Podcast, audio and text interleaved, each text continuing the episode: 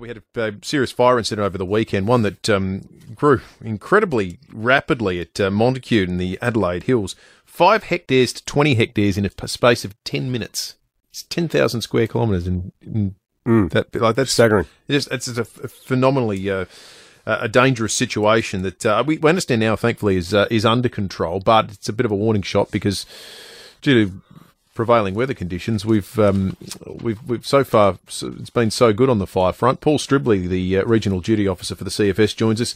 Uh, Paul, just an update on that one first, mate. The uh, Montacute fire.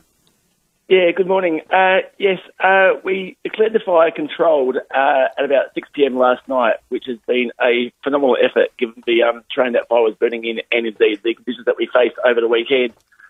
Um, as it currently stands, um, crews from Department of, Department of Environment and Water um, have been patrolling and blacking out the fire overnight last night, and they will continue to do so today and again tomorrow to Will's point, Paul, it got out of control pretty quickly, and the, the early reports were that it was burning out of control. Um, it seems to have been a bit of luck that this this thing didn't actually become more serious. Um, absolutely, yeah. Co- combination of um, a, a, little bit of luck, absolutely. Um, some very very good work done by crews on the fireground in what were very arduous conditions, very very early on. Um, as you said, five hectares to 20 hectares in 10 minutes um, had us all on edge pretty quick. And indeed, we did throw a lot of resources at it very, very quickly in an effort to contain it. And thankfully, we were able to do so. We had some pretty ugly weather too, uh, with that northerly wind the other day when the temperature was, was up towards 40 degrees. We'll probably have more days like that over the coming month or so. What's the what's the statewide sort of um, landscape look like at the moment, Paul, in terms of the fuel load and, and so on after after such a, a, a wet winter?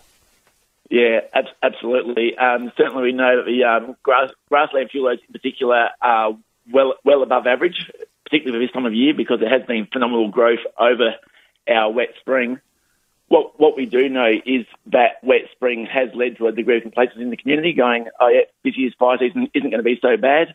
I think um, wake up call this this weekend, um, right on the edge of Adelaide, um, may prove otherwise. So it's definitely a um, opportunity to um, remind the community that we are in for a um, long summer still to yeah, come. For sure. The predictions from the bureau are we will have above average temperatures for the next three or four months. So indeed, if people haven't put their bushfire action plans into place, haven't prepared their properties, I think this weekend is a very much a timely reminder to mm. do so. Yeah, absolutely. Well, good on you, Paul. Um, wishing you guys all the best and as quiet a remainder of summer as is possible. Paul Stribley, the uh, Regional Duty Officer from the CFS. Opportune moment then to look at the weather for today. Top of 35 expected with cloud clearing. Uh, winds easterly 15 to 25 k's an hour, becoming light in the morning.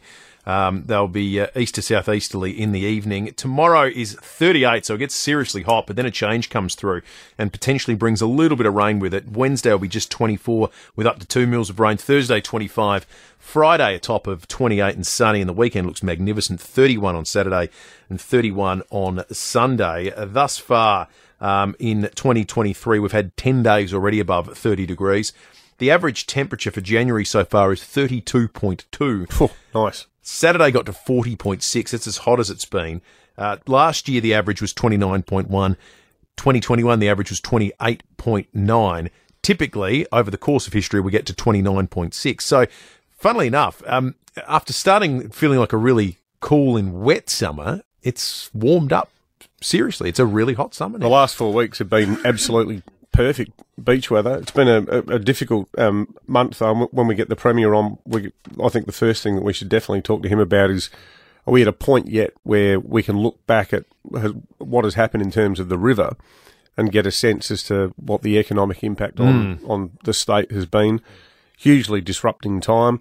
We were up in Mannum on the 28th of December and uh, crikey, just seeing the water right up to the edge of the levee – and that was before it had even peaked. It was still a week away from peaking, but the the town was absolutely packed with people.